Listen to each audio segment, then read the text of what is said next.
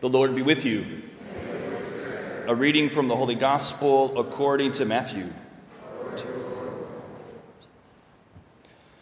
When the Pharisees heard that Jesus had silenced the Sadducees, they gathered together, and one of them, a scholar of the law, tested him by asking, Teacher, which commandment in the law is the greatest?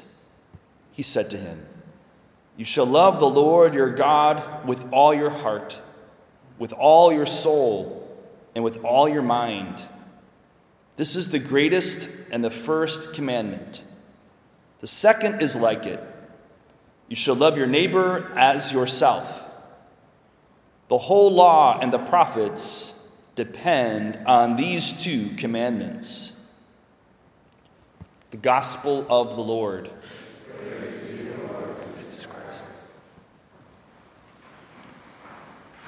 So today we're offering this Mass, this votive Mass, in honor of the mystery of the cross.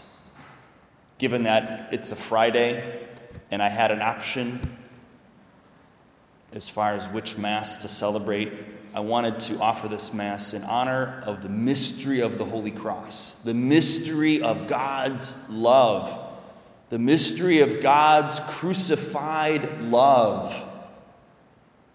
It's a mystery because it's something that really puzzles us.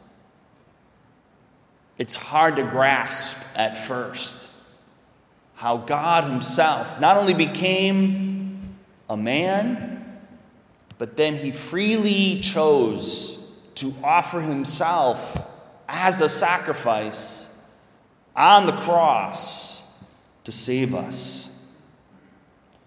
I think we get so used to seeing Jesus on the cross that we forget what it is that He wants to communicate to us through that. One of the things he's saying is that I'm all in. I'm all in. Even death is something that I am not ashamed to embrace out of love for you. I want to be with you. Even in the darkest moments of life, even in your sin, I want to be with you. We all know that it's easy to be loved when we're at our best. Nobody really feels like they're unlovable when they're at their best. But when you're at your worst, do you still feel lovable? Well, God wants you to know that you're still lovable when you're at your worst. He wants us to have that confidence in Him, not in ourselves necessarily, but in Him. He wants us to know that we are great, but not because of anything that we do, but because of what He has done for us. He thinks so highly of us, and He loved us so much that He chose to die for us. He couldn't imagine living without you, and so He chose to die for you, to save you from death. We can't forget that death was not a part of God's original plan for us.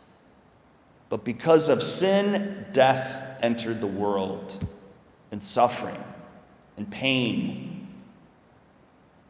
So, in order to redeem us, in order to restore us to life and to, and to reconcile us with the Father, Jesus came.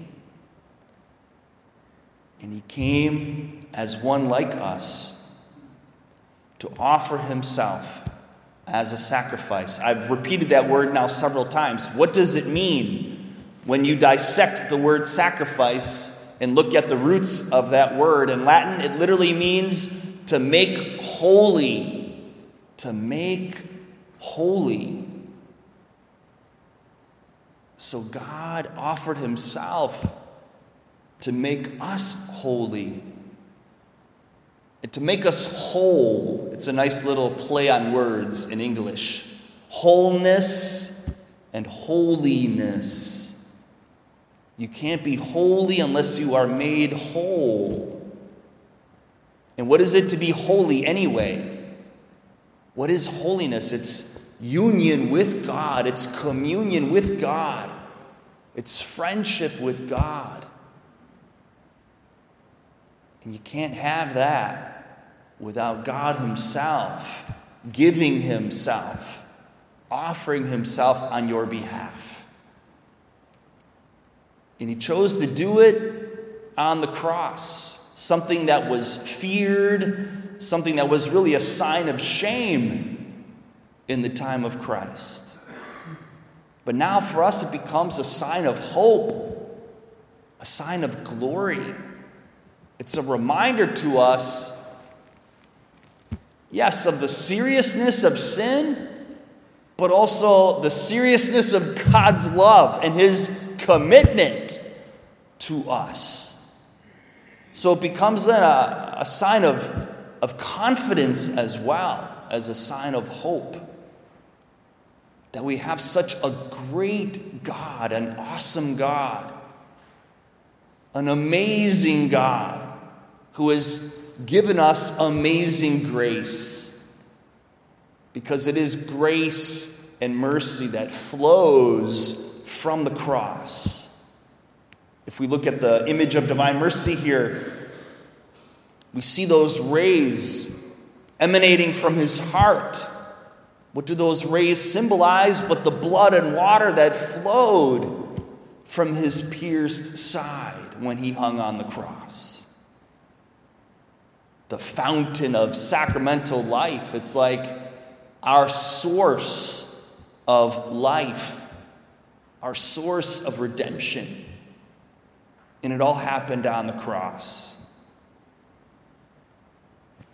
I can't remember who it was exactly, probably St. John Chrysostom, but he relates Adam and the fact that Eve was made from his side when he was put to sleep by God. And in a similar way, when Jesus was sleeping the sleep of death on the cross and his side was pierced, we were born again from that side of Christ because it was that the waters of baptism and his precious blood that flowed from that side. So we are given confidence to cry out to our God because of his desire to offer himself not only for us, but to us. God gives himself to you here at the altar. Every time we celebrate Mass, every time you come forward to receive Holy Communion, God is offering himself to you.